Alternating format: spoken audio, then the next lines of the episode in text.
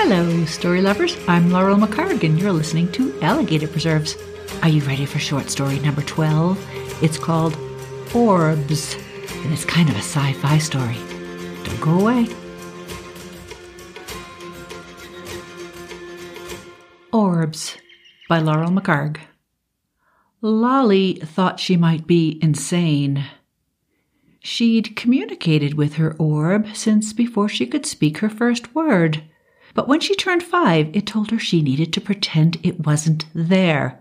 She wasn't to point to it or speak aloud to it or talk about it anymore, and she wasn't to acknowledge other people's orbs either. They will never understand. They will make fun of you, it had told her then. We can hear the voice inside your head, and you can hear ours. This is how we will talk from now on. She was sad. She liked chatting with her orb. Lolly's parents seemed relieved when she stopped playing with her imaginary friend, as they liked to call her bizarre behavior. They had tried everything to get their little girl to act like other children. They were especially unsettled by the way her eyes always focused on a point somewhere above the people interacting with her, never in their eyes. And she'd say things about other people, things she shouldn't know. She's so precocious, the older ones would say, and then they'd avoid her. Doctors found nothing unusual about her physical development, nothing concerning about her vision and suggested more playtime with children her age. Decades passed, and Lolly learned how to look into people's eyes when she spoke with them. She was 60 now and pretty sure she was insane. If she weren't a brilliant journalist, others might agree with her. But her reputation as an international reporter had earned her adulation and awards over the decades. She insisted on traveling alone and taking her own photos and videos. No one could get to the bottom of a story like Lolly could. Time and time again, she'd discover an unlikely source, breathe life into a dead lead, unearth the missing piece of a puzzling story. No one knew how she did it. And she could never tell them how. They'd never understand. And at her age, They'd do more than make fun of her. It is time to find them, her orb told her when she awoke on the first day of her sixth decade. Three fertile couples on each of the seven continents except Australia, where you will find two. The third you will find in New Zealand. They have not yet found their mates. You must bring them together. But how will I find them? Can't you just tell them what to do, where to go? Lolly spoke aloud when she was home alone, which was always when she wasn't working. She'd suppressed her communication far too long in her youth and decided early on never to bring a partner into her unusual reality. They have not accepted us as you have. None on your planet has. None but you. You will know them by their orbs. Couples who are to be together will have orbs that glow the same hue. They'll think I'm crazy. They'll.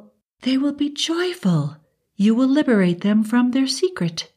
They will believe you because you understand.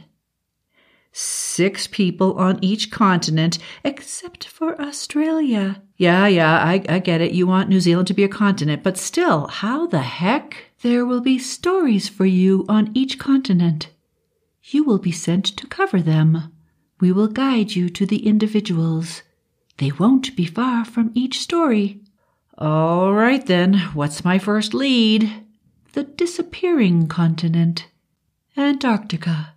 You will bring together environmental scientists from different nations working on similar projects. You will be tasked. Now. Lolly's phone rang just as her orb finished speaking. On the red eye tonight? Got it. First class? Wonderful. Thanks, boss. Lolly hung up and repacked her to go bag for a climate harsher than she was used to. And what am I supposed to say when I find these people? Hey, I see my orb too, and boy, do I have a proposition for you? Something like that? Something like that, yes. They will know when they see you. We will talk to them. When they see you, they will finally be ready to listen. You know I don't speak all the languages, right? We know. It will not be necessary. You will be understood. Okay, so what's going to happen after I finish playing matchmaker on all these continents?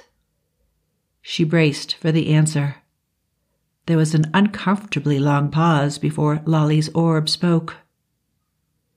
You know what will happen. Lolly knew what would happen, but she didn't know how it would happen, and she didn't necessarily want to believe it. And she still considered the possibility of insanity. Her first assignment was to report on the frightening meltwater lakes threatening the ice shelves surrounding Antarctica, a topic about which she knew little. Arriving rested from her first class accommodations, Lolly was escorted to several university research teams over the course of her three day project. Her preeminence in the media was helpful. Finding her three couples was easy. Getting them together was not as easy as her orb had promised. Despite her reputation, Lolly had a hard time convincing the scientists to speak with her privately, a necessity for the real work she was doing on the continent. Only two of the six had eyes that flashed when Lolly introduced herself. They knew right away they were chosen for something far greater than their research. The other four feigned incredulity when they finally consented to speak with her. Their typical response surprised her.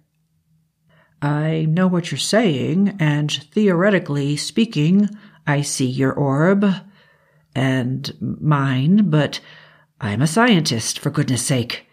We mustn't speak of it. This doesn't fit our world. She thought they'd be more open to exploring their anomalies. Just find a way to be with this person when your orb tells you it's time, Lolly told them. Trust me, much like your work here, it's of global importance. That got their attention. Lolly delivered her sensational story just in time to receive her new lead about a dramatic shift in gun legislation on the tiniest continent.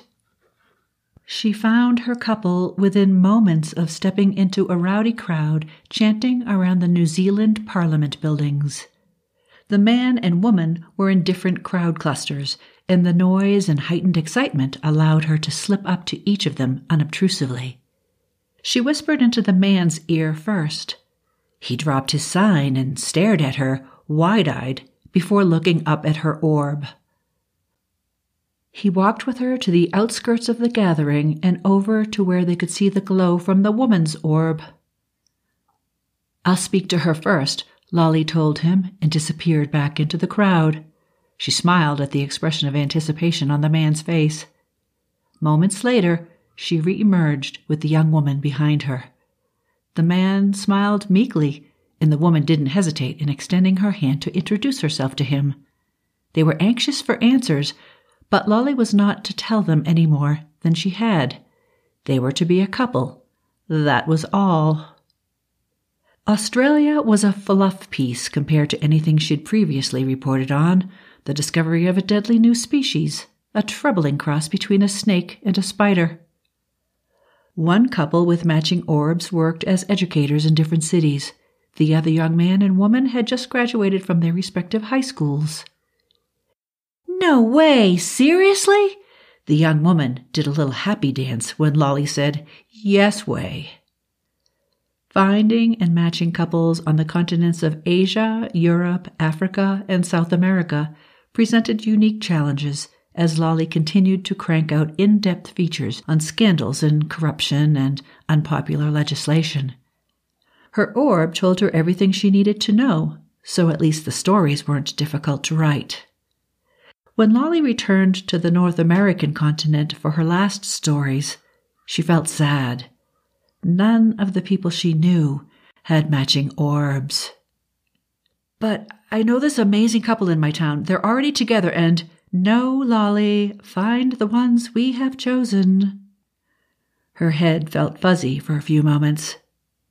Three more months passed while she completed stories on civil unrest and viral epidemics and an upsurge in UFO sightings, successfully matching three more couples in the process. She finally returned, exhausted, to the relative quiet of her apartment. She considered adopting a cat. You have done well, her orb whispered as she fell asleep. It had been nearly two years since it had sent her to Antarctica. Consider what may come and prepare. Weeks passed, allowing Lolly time to consider her life and her options. Bone weary, she nevertheless forced herself to connect with friends long put on hold till she'd have time for them. Some of her visits were joyful, others, exhausting litanies of loss and illness and wishes unfulfilled. It is time, her orb told her as the sun rose on the vernal equinox. But the decision is still yours. Lolly's joints ached after a restless night of fitful dreams. She gave her orb a sideways glance and flipped on the news. Bombings, riots, lies. Outside, rush hour traffic already clogged her street. Buds struggled to open on the fragile maple surrounded by concrete outside her window. She thought of the unlikely couples and wondered how their relationships were progressing.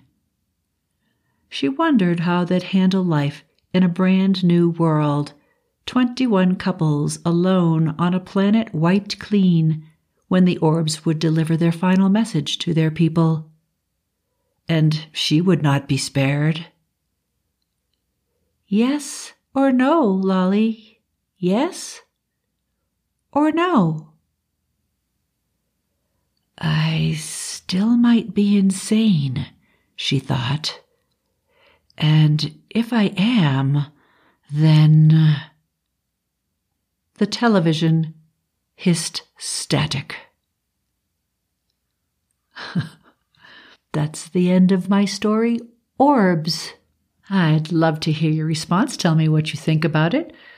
I was inspired. I don't even know how I was inspired. I woke up one morning and it wasn't even a dream. I usually get a lot of inspirations from dreams, but this particular morning I woke up.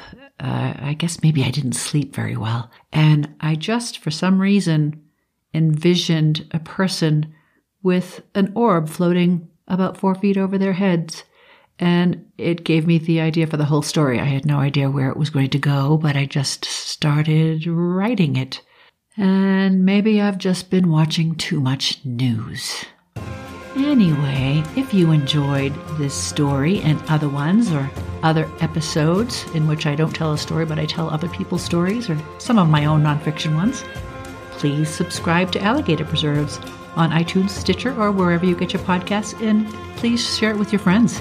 I hope you might consider supporting Alligator Preserves on Patreon. Check out the rewards you'll receive at patreon.com slash alligatorpreserves and join me next time when I'll talk about something completely different. Until then, be kind to yourself, be kind to others. Thanks for listening. Bye.